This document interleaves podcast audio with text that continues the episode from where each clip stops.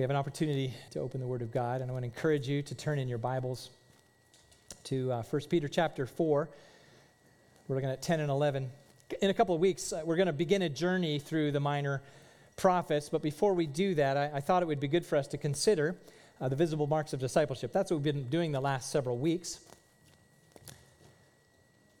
Static in my mic. Okay, I got, a, I got a note. What do I need to do? Move it. All right. We good there? Sorry about that. All right. I think we're adjusted. All right. The question that we've been, we've been seeking to answer in this series is what does it look like for someone to be a fully devoted follower of Jesus Christ? Our mission is leading people to become fully devoted followers of Jesus Christ. What does that look like in someone's life? What's, what's visible about them? What's, what should become obvious? In the last three weeks, we considered identifying with Christ and his church as a first mark, and that's expressed through baptism and church membership. So, those who you saw up front this morning, they have identified with Jesus' church, and that's an important mark for growing disciples of Jesus. Uh, secondly, it's what you're all doing here. It's gathering with the church for worship and fellowship, and, and that's an essential uh, habit, discipline for, for those who are fully devoted followers of Christ. Last week, we considered what it means to become like Christ in character, to imitate him, to walk in love, the same way that Christ loved us and gave himself up for us, a fragrant offering and sacrifice to God. So to become like Christ. And today we're looking at what it means to be a fully devoted follower of Jesus Christ, is to be a person who serves in the church and represents Christ in the world. Now I'm going to deal with this last mark in two messages. And so we'll deal with uh, serving in the church this morning. Now, we already sang what is our text. We sang it word for word, but listen again and follow along in your Bibles, and we'll look at the text of Scripture. 1 Peter 4, verse 10 and 11. As each has received a gift, use it to serve one another as good stewards of God's varied grace. Whoever speaks as one who speaks oracles of God. Whoever serves as one who serves by the strength that God supplies, in order that in everything God may be glorified through Jesus Christ. To him belong glory and dominion forever and ever. Amen. This is the word of God. I invite you to pray with me as we ask for the Lord's help. Father, we're praying that through the preaching of your word, we're asking that you would teach us the things that we do not yet know, that, that through the word, that you would give to us what you desire, and that you would make in us what you want us to be. We pray, sanctify us by your truth. Your word is truth.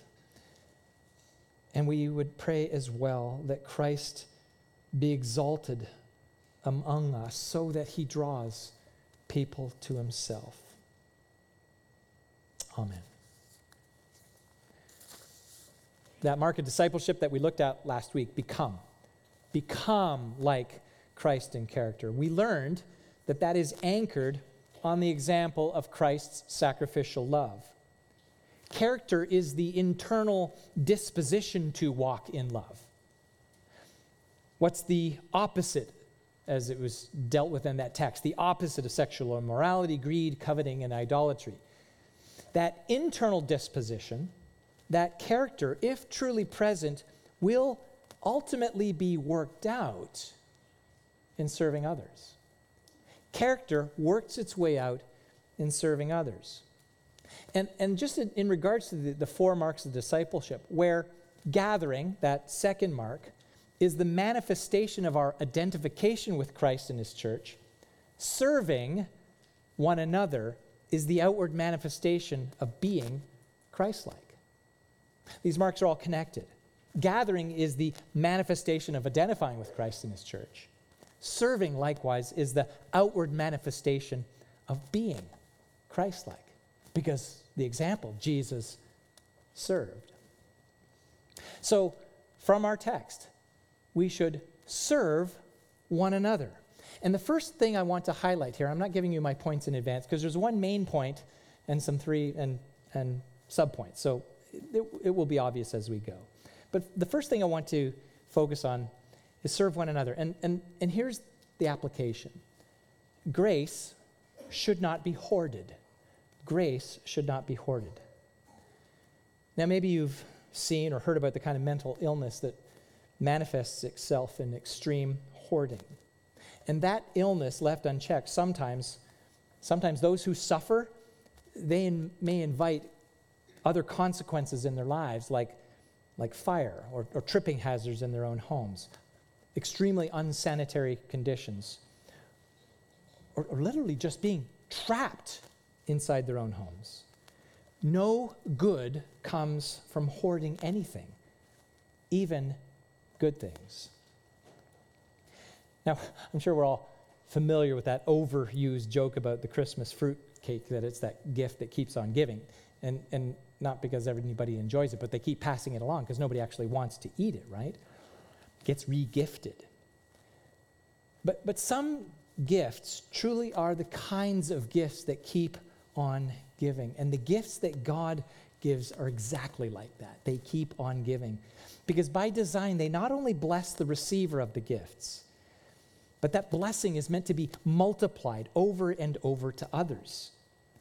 Grace should not, grace cannot be hoarded, kept to oneself. Peter, in our text, Peter writes, as each has received a gift, and he calls it God's varied grace. Well, why do we have gifts? Well, Peter here is assuming something that is taught elsewhere in the New Testament. Of course, it begins with the fact, and we've sung about this a little bit this morning, it begins with the fact that you've been redeemed. You were rescued from the grip and eternal consequence of your sin, trusting that Jesus took your sins to the cross. You are now counted righteous in God's sight. And along with that forgiveness and along with that acceptance before God, you were given a new spiritual life. A new life that is entirely owing to the Holy Spirit who now indwells in you. If you're a child of God, the Holy Spirit dwells in you. The Apostle Paul, exhorting the Corinthians to turn away from their former sins, he tells them why they should.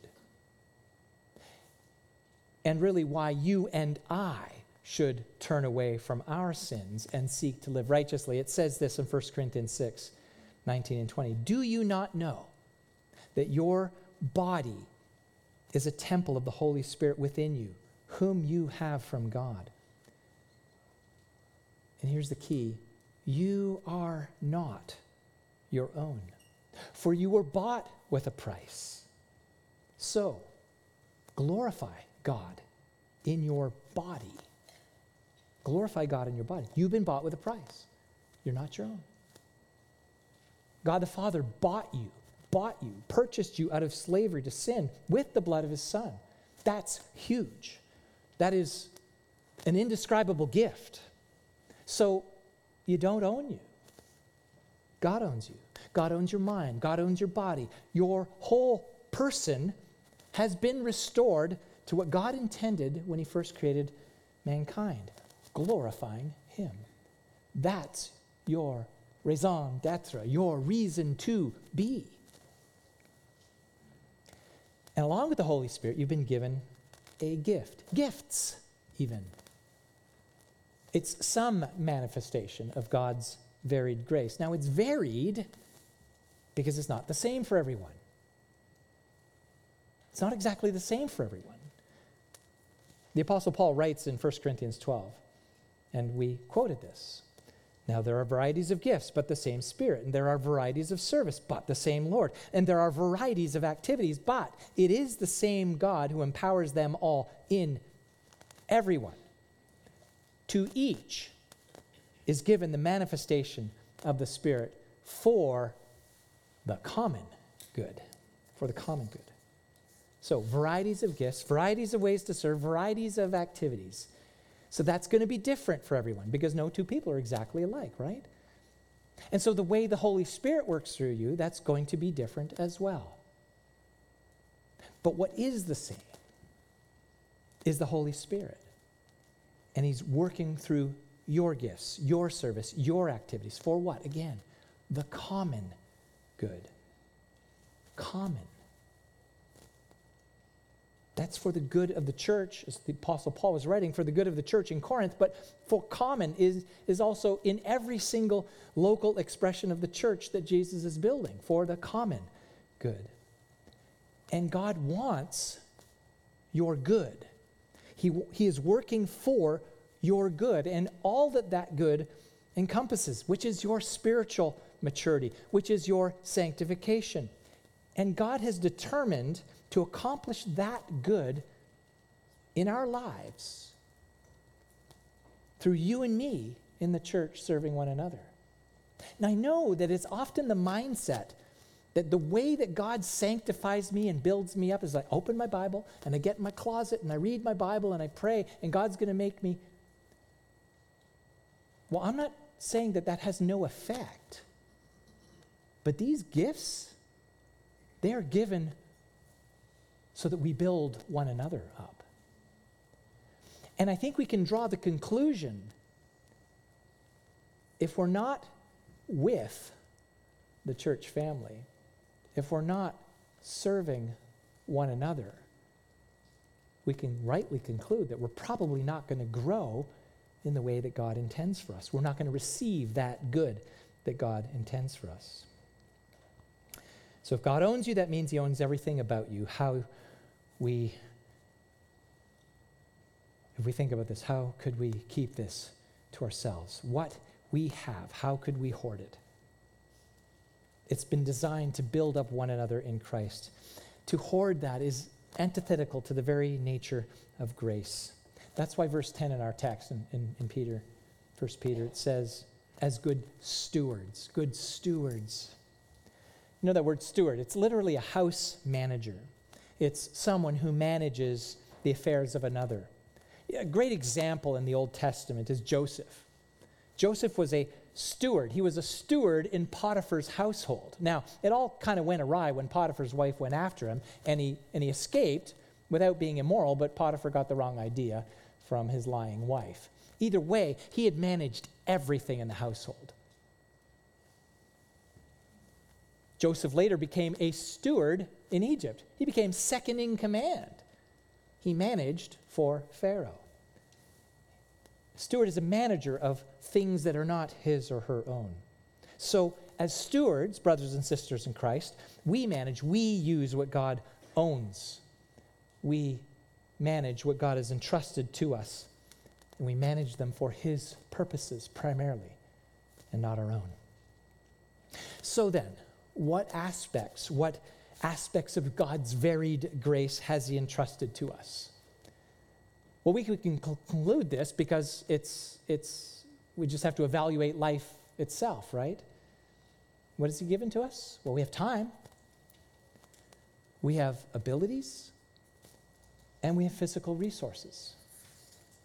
So that's what we're to steward. Time, it's been said this way, alliterated time, talent, treasure. Time, abilities, and resources.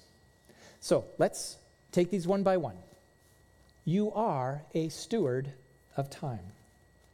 You are steward of time. The very nature of time, given that it is fixed and fleeting, has caused many an artist to philosophize about it. Cher mused, if I could turn back time, a sentiment that was shared by Huey Lewis, who thinks you could go back in time. Green Day thinks it's unpredictable, but whatever. I hope you have the time of your life. Cyndi Lauper is resigned, but hopeful in time after time. On the other hand, Styx is worried, I've got too much time in my hands, and seemingly confused, Chicago wonders, does anyone really know what time it is? and squinting at the clock in the wee hours of the morning, maybe 25 or 6 to 4. You'll never keep up, Paul. Don't even try.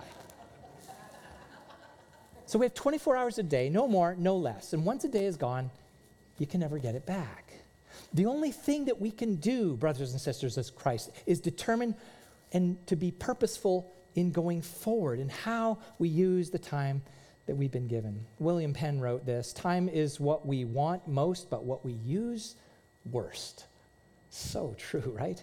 Tolkien, you might recognize this. All we have to do is decide to do with the time that is given. All we have to do is decide what to do with the time that is given us. Again, so very true. And the Bible agrees. The Bible agrees. Warning against self indulgence and fleshly sinful pursuits. The Apostle Paul exhorts this in Ephesians 5 Look carefully then how you walk. That means to live, not as unwise, but as wise, making the best use of time because the days are evil. It's evil. Steward, make best use of the time. Be wise with the time that God gives because the days are evil. Don't allow yourself to get sucked into evil. Instead, use time doing the things you must do, doing the things you choose to do. You have an eye to giving glory to God. And you are a steward of time, which is an expression of God's varied grace to you for the common good, which brings God glory. Apostle Paul writes in 2 Corinthians whatever you do, do all to the glory of God. Time is the context within which we do. So, doing all to the glory of God is stewarding our time. And that means working diligently. Writer of Ecclesiastes, the sage, says, Whatever your hand finds to do, do with all your might. So, you and I indeed should work dil- diligently for the pay we get. We should also work diligently in the way that we serve others in the time that we have. Now, I want to say this stewardship of time also in, includes resting purposefully. Now, the seventh day Sabbath that the Israelites practiced in the Old Testament, in fact, commanded in the Ten Commandments, I believe that was fulfilled in Christ Himself, who is our Sabbath rest. He is our eternal rest. And that's what it pointed forward to. But the pattern, I would say this the pattern set by the Lord in the creation of the world, the apostles took that pattern and they exemplified that Sabbath rest by setting apart the first day of the week, the Sunday, because it was the resurrection day of Jesus, and we call it the Lord's Day.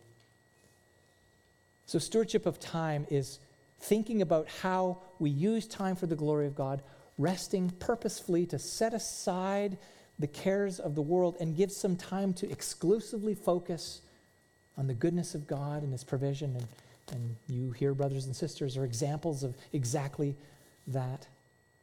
And whether your work is caring for your children in the home or at some kind of job that earns money to sustain your home, time is that limited context within which work happens to provide for our families, to serve others. And it's important to understand when you steward time well, you will not only work for your families, you will not only supply your household, which is your responsibility, but you will first steward time the first day of the week by setting some of it aside for worship, fellowship, and ministry. So, we, we are stewards of time. Secondly, and this is mostly what people think about when we're talking about the gifts that God gives, you're a steward of your abilities for the common good.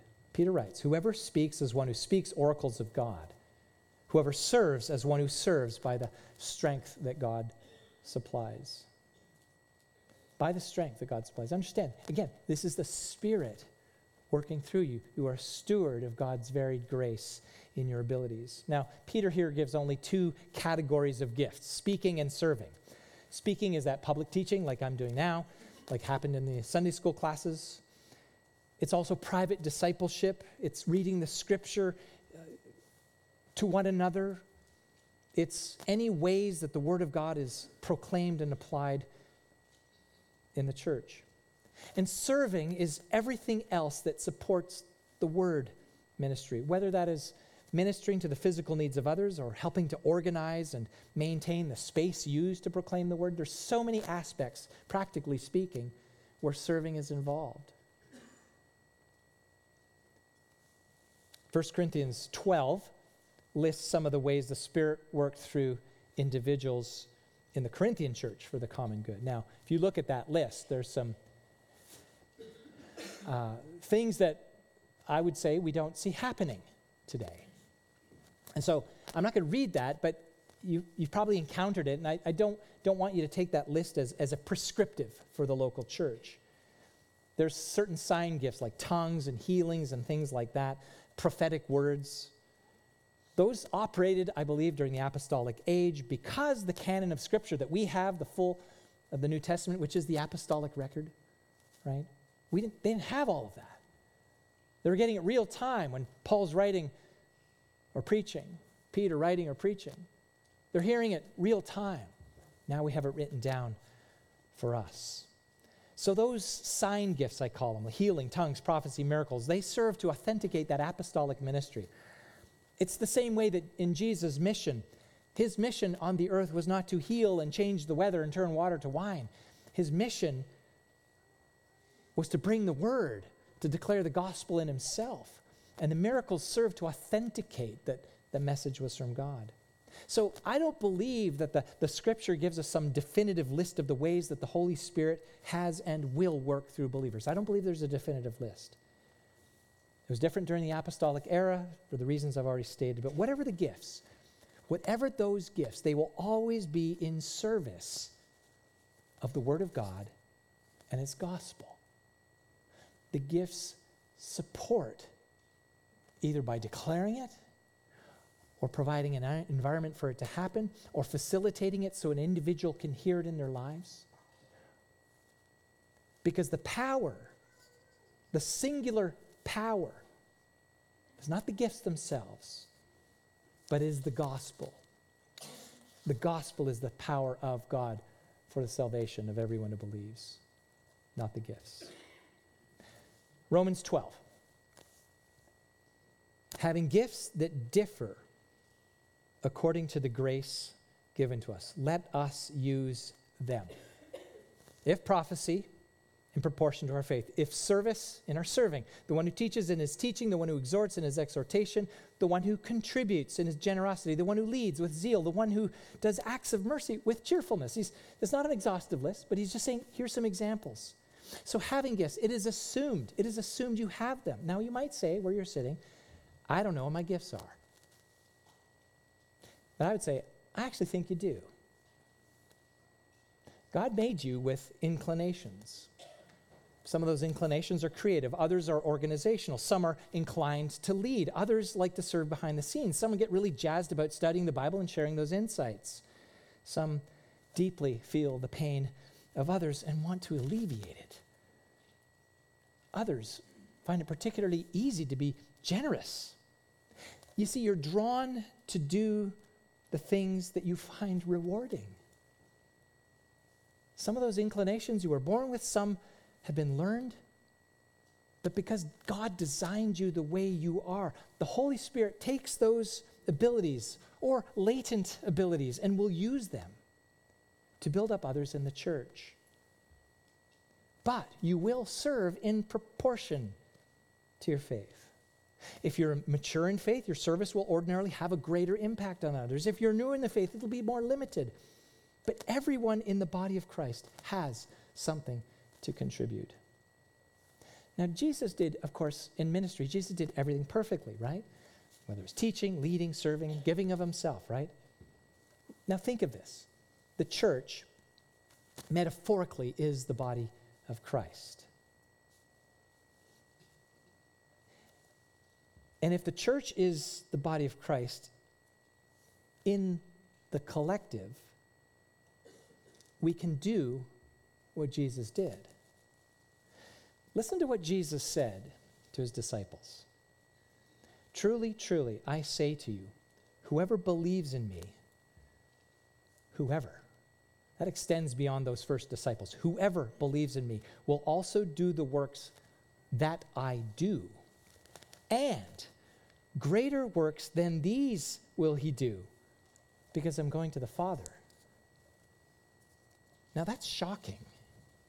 That promise makes absolutely no sense until you read on, where Jesus promised the Holy Spirit, saying this You know him, for he dwells with you and will be in you. That's John 14, 17.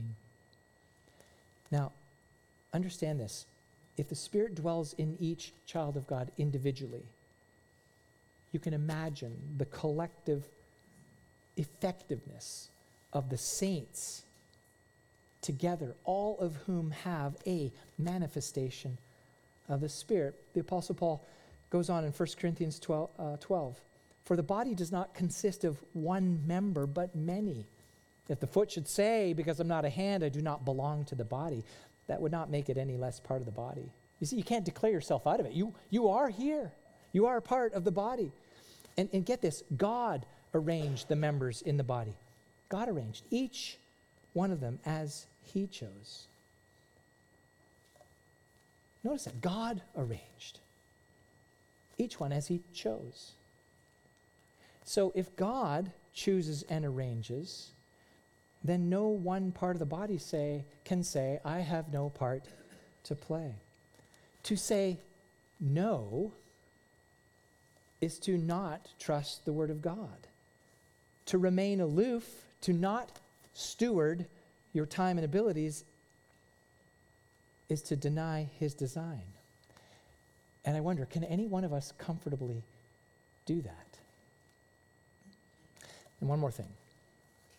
Because serving, that is, stewarding the abilities that God has entrusted to you, is for the common good, get this. Because you are part of the common, part of the body of Christ, it is for your own good.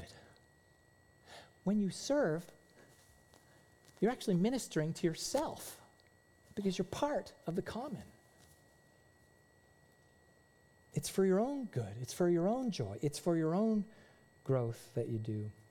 Now, in the next month or so, um, it's an elder initiative, and there's some people working on this, but we're going to have actually a, a, a skills inventory as, as, a way to kind of practically see the members of the church to say who has some ability. And so we want to try to be proactive in, in helping one another serve one another as good stewards of God's varied grace. Look forward uh, for that in the next month or so. So you're a steward of your abilities. Lastly, you are a steward of your resources. You're steward of resources. David Gilmour saying, Money, get away. You get a good job with more pay and you're okay. Money, it's a gas. Grab that cash with both hands and make a stash. New car, caviar, four star daydream. Think I'll buy me a football team, right? I know it's dad rock category, so it's my Spotify playlist, but whatever. But people think like time, people think a lot about money, right? They say it does not buy happiness, but I'll tell you, if you don't have enough of it, you could be quite sad, right? It, and that's because it's also been said that money makes the world go round. What that means is we need it. Our economic system does not work without it. So we need to think rightly about money. We need to think rightly about money and resources. While money is not Money itself is not the root of all kinds of evil. The love of money absolutely is, 1 Timothy 6:10. And Jesus said you cannot serve both God and money because if you love money, you will despise God. Like time and our abilities. And the wealth that we accumulate from using money. These are aspects of God's grace to us, which we are to use for the common good. The first part of financial wealth stewardship we find is in Proverbs 3 9. Honor the Lord with your wealth and with the first fruits of all your produce. Honor the Lord with your wealth and the first fruits. So, of course, stewarding money means that we provide for our own needs and the needs of our families. You have to provide for your home, the, the food you eat, the clothing, the transportation, education, medical needs. You have to do all that. Your long term financial obligations, you must do that. Appropriate savings, yes. Storing up something even for when you're no longer capable of working.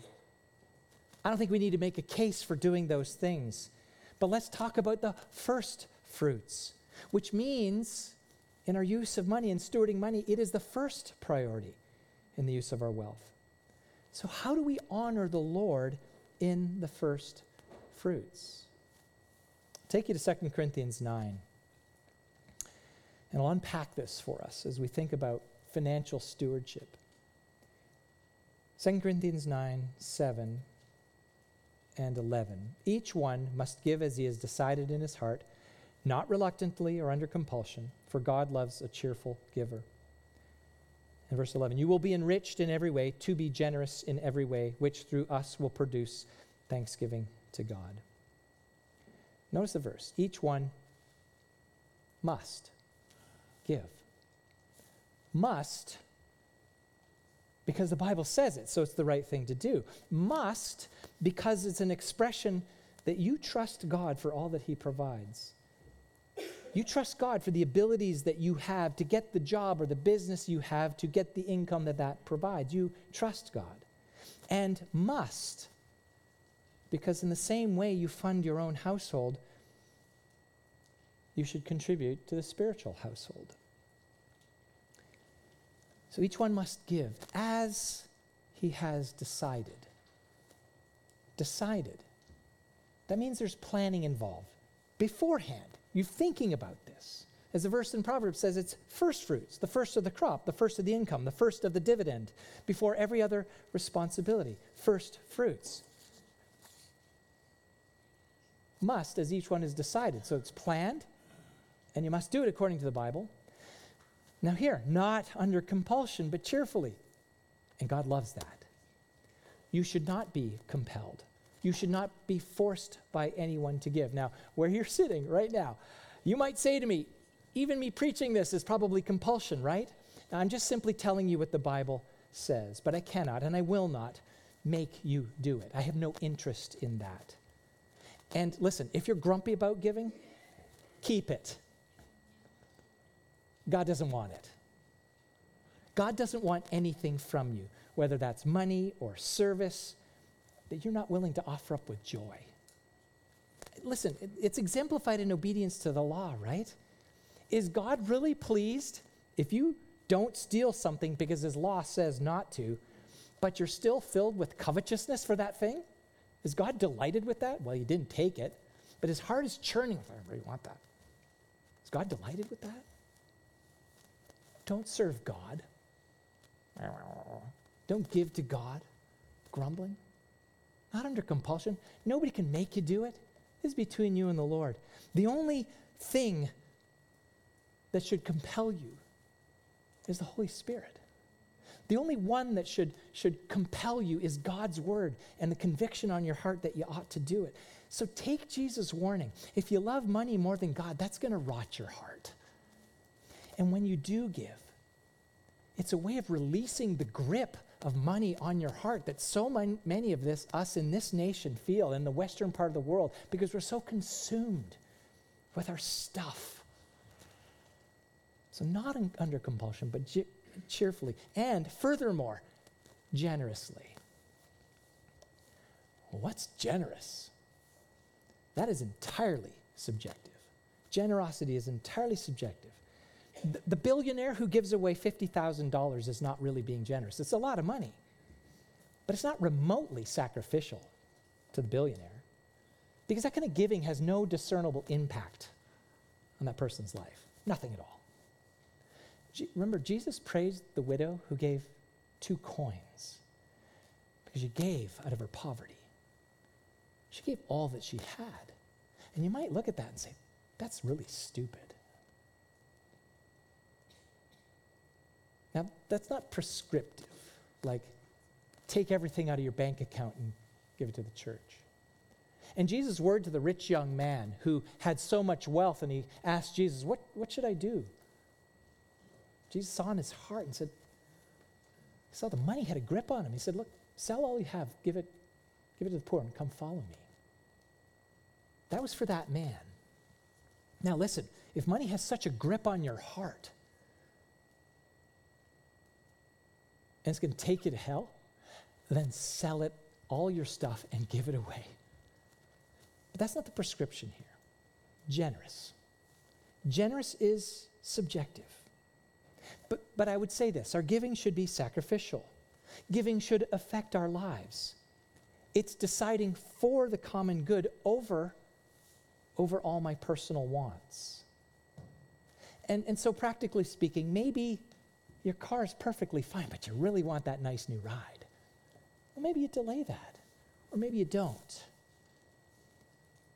You got a perfectly fine house and it suits your needs, but oh, wouldn't it be great to have that upgrade? Well, maybe you don't. Maybe you don't. Now, listen, no one outside judges that.